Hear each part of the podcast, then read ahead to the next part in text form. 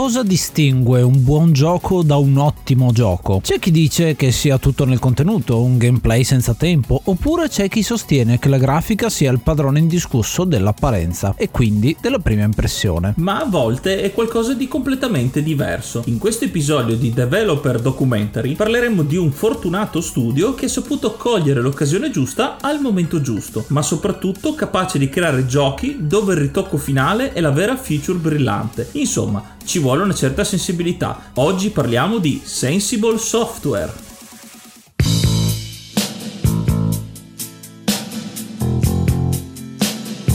Il 1986. John Hare si trova su un treno per Londra per assistere insieme all'amico Paul Gibson ad un concerto dei Rush. Durante quel viaggio incontra Chris Yates e chiacchierando con lui scopre di avere in comune gli stessi gusti musicali. Continuano a parlarsi tra una lezione e l'altra, visto che vanno a scuola insieme e fondano insieme il gruppo musicale gli Zeus, con Chris alla chitarra e John alle tastiere. Suonano insieme per diversi anni, fino a concludere la scuola. Entrambi ormai stufi di continuare gli studi e decidono di passare insieme i pomeriggi tra una schitarrata ed una canna. Con Chris che cerca un lavoro da autodidatta ordinando uno ZX Spectrum tramite rivista con la formula soddisfatto rimborsato, quindi restituirlo ed ordinarne un altro il mese successivo. Sempre grazie agli annunci inizierà programmando qualcosina per LT Software, ma Chris non è bravo con la grafica, per questo chiede aiuto all'amico John. In breve tempo entrambi vengono assunti da LT Software ed incaricati di convertire alcuni giochi su ZX Spectrum e Commodore 64.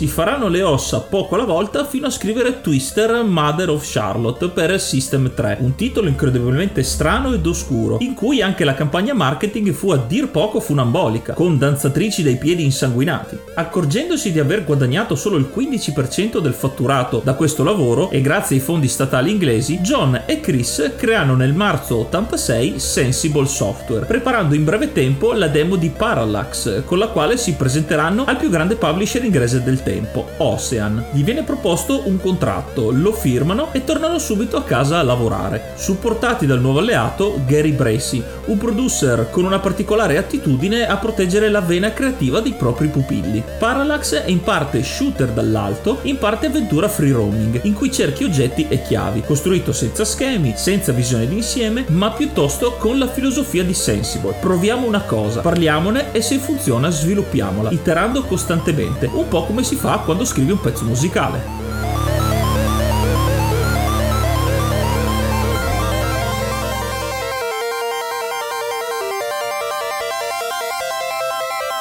Sarà proprio questo il processo che li porterà a creare il loro più grande gioco 8-bit, Witzball per Commodore 64. Un gioco che parte come shooter orizzontale alla Defender, ma che ben presto rivela la sua unicità. Siamo infatti al posto di una navicella spaziale un mago, trasformato in una palla quasi incontrollabile e lo scopo del gioco è colorare i livelli che inizialmente sono grigi. Il gioco è bello, ma troppo strano per essere un successo di vendite. Così Sensible è costretta a macinare grana grazie grazie ad altri titoli 8-bit. Galaxy Birds, Oh No, e Insect in Space sono tutti titoli budget su questa scia, mentre Shoot 'em Ups Construction Kit è un esperimento per uno strumento da mettere in vendita al pubblico per creare altri videogiochi. Infine, Microprose Soccer, con l'invenzione del tiro a banana e del replay istantaneo, e lo sperimentale International 3D Tennis chiudono l'esperienza su Commodore 64. Caso a parte invece è Touchstone, un titolo RPG Classic Adventure dalle proporzioni massicce su cui Martin Galway, nuovo membro del gruppo, impiega due anni del suo tempo sotto i consigli di Origins e di Richard Garriott, personalità che merita un episodio a parte, per svilupparlo senza successo. Complice alla fine dell'era 8-bit e l'inizio dei 16. Era tempo di cambiare anche per la stessa Sensible Software.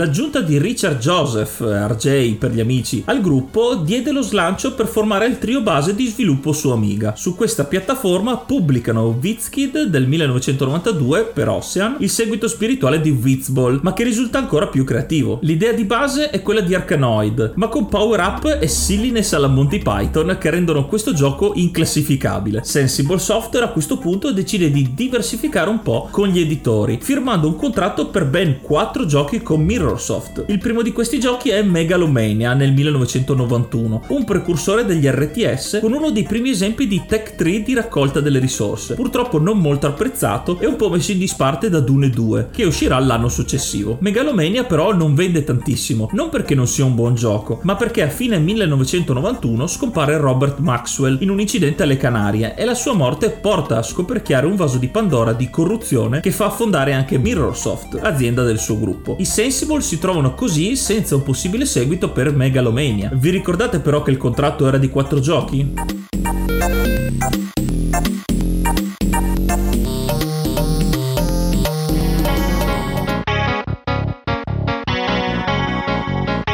Fortunatamente questa volta mantennero la proprietà intellettuale di questi due giochi, così riuscirono a pubblicare Sensible Soccer con Renegade nel 92, uno dei più grandi giochi di calcio di sempre. Ancora una volta l'idea partì dal gioco. Durante lo sviluppo di Megalomania, Jobs e gli altri giocavano a Kickoff 2 di Dino Dini, ma volevano un gioco di calcio più simile al Subbuteo. Nacque quindi un gioco veloce con sprite piccolissimi, ok, ma che permettevano una visione ampia del campo. Inoltre Sensible Sensible Soccer è preciso nei colori delle maglie, delle capigliature, della pelle e soprattutto nel gameplay. L'altro gioco invece è Cannon Fodder, un gioco di guerra definito Lemmings con le armi, che dà attenzione ai soldati, con nomi scelti da una lista, premi per la sopravvivenza ed un cimitero per ricordare i caduti. Rimane iconica anche la sigla iniziale su Amiga, orecchiabilissima ancora oggi, e la reincorporazione di Narcissus, una traccia scritta da John Hare e Chris Yates ancora ai tempi della band musicale. Questi giochi li resero i re.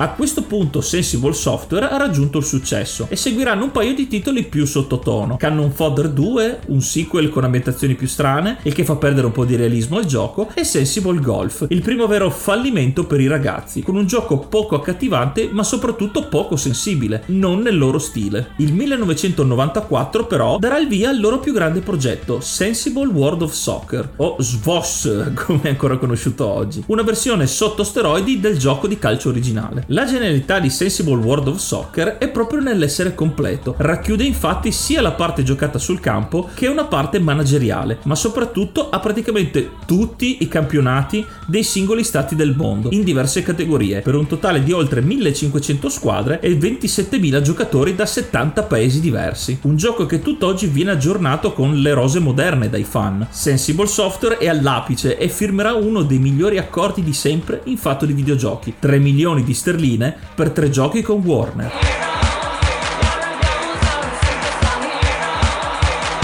Questo contratto però sarà un po' fatale per Sensible Software. Fondamentalmente cosa succede? Hanno talmente tanti soldi che non è che abbiano tanta voglia ormai di fare videogiochi e lo stesso John Hare dirà parecchie volte che si erano messi a sviluppare un po' di giochi, ad esempio doveva uscire Sensible Soccer 98 che è una versione aggiornata e corretta insomma della, della serie ormai diventata famosa che li ha resi i re, poi anche con Have a Nice Day e con Sex and Drugs and Rock and Roll sono due titoli su cui ci lavorano ma che poi non, eh, non riescono ad uscire, non riescono a vedere la luce del sole perché è anche complice il fatto che il rapporto tra John Eyre e Chris Yates finisce. Chris Yates si stufa fondamentalmente di fare videogiochi, lascia l'industria e la lascerà per sempre, si metterà a fare tutt'altro sparendo un po' dai radar, mentre John Eyre rimarrà diciamo nell'ambiente ma sarà un pochino più defilato, quindi finisce qua la carriera di Sensible Software con titoli veramente molto interessanti. Cosa ne pensi tu, Yuga, di questa software house? La Sensible Software mi ha molto stupito in due maniere, sia in modo positivo che in negativo. In positivo perché la cura nei dettagli nei loro titoli più riusciti e il loro metodo di lavoro molto da musicisti, come abbiamo detto, è stata vincente nei titoli grossi come Cannon Fodder, Sensible World of Soccer o Sensible Soccer in generale. Per non parlare di Vizkid, che è un gioco stragiocato su Amiga, molto curato e molto astratto, ma molto curato nel suo astrattismo, con tutte le cose che si possono fare legate fra loro. D'altra parte però un po' il dispiacere che una volta avuto abbastanza successo hanno avuto dei titoli in cui si sono un po' arenati, come ho detto Cannon Fodder 2, i seguiti dei giochi. Anche quest'ultimo, una volta che hanno trovato il grande contratto con la Warner, hanno un po' perso per poi finire la loro, la loro collaborazione. Questo altalenarsi di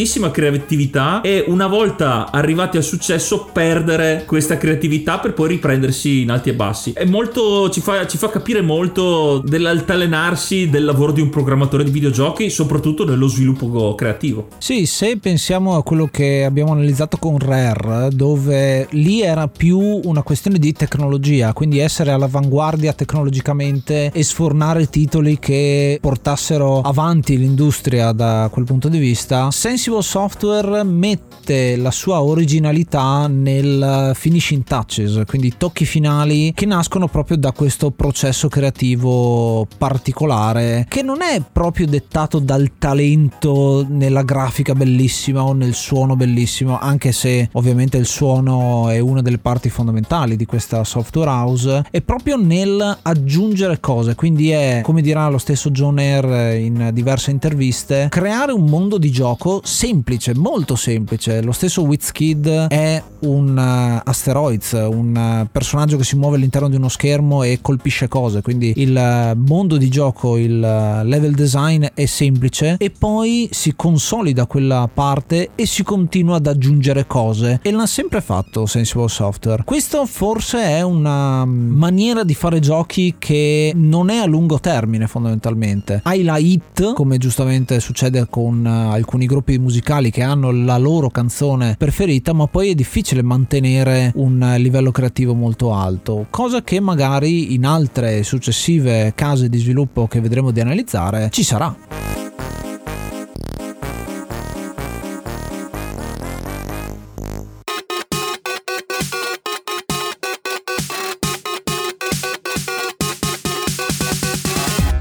Era Developer Documentary, un editoriale che vuole analizzare le grandi case sviluppatrici per trarre qualcosa di utile dal loro percorso. Consigliaci il prossimo argomento scrivendoci sul profilo Instagram dell'Enciclopedia dei Videogiochi oppure parlane sul gruppo Telegram t.me slash enciclopedia dei videogiochi.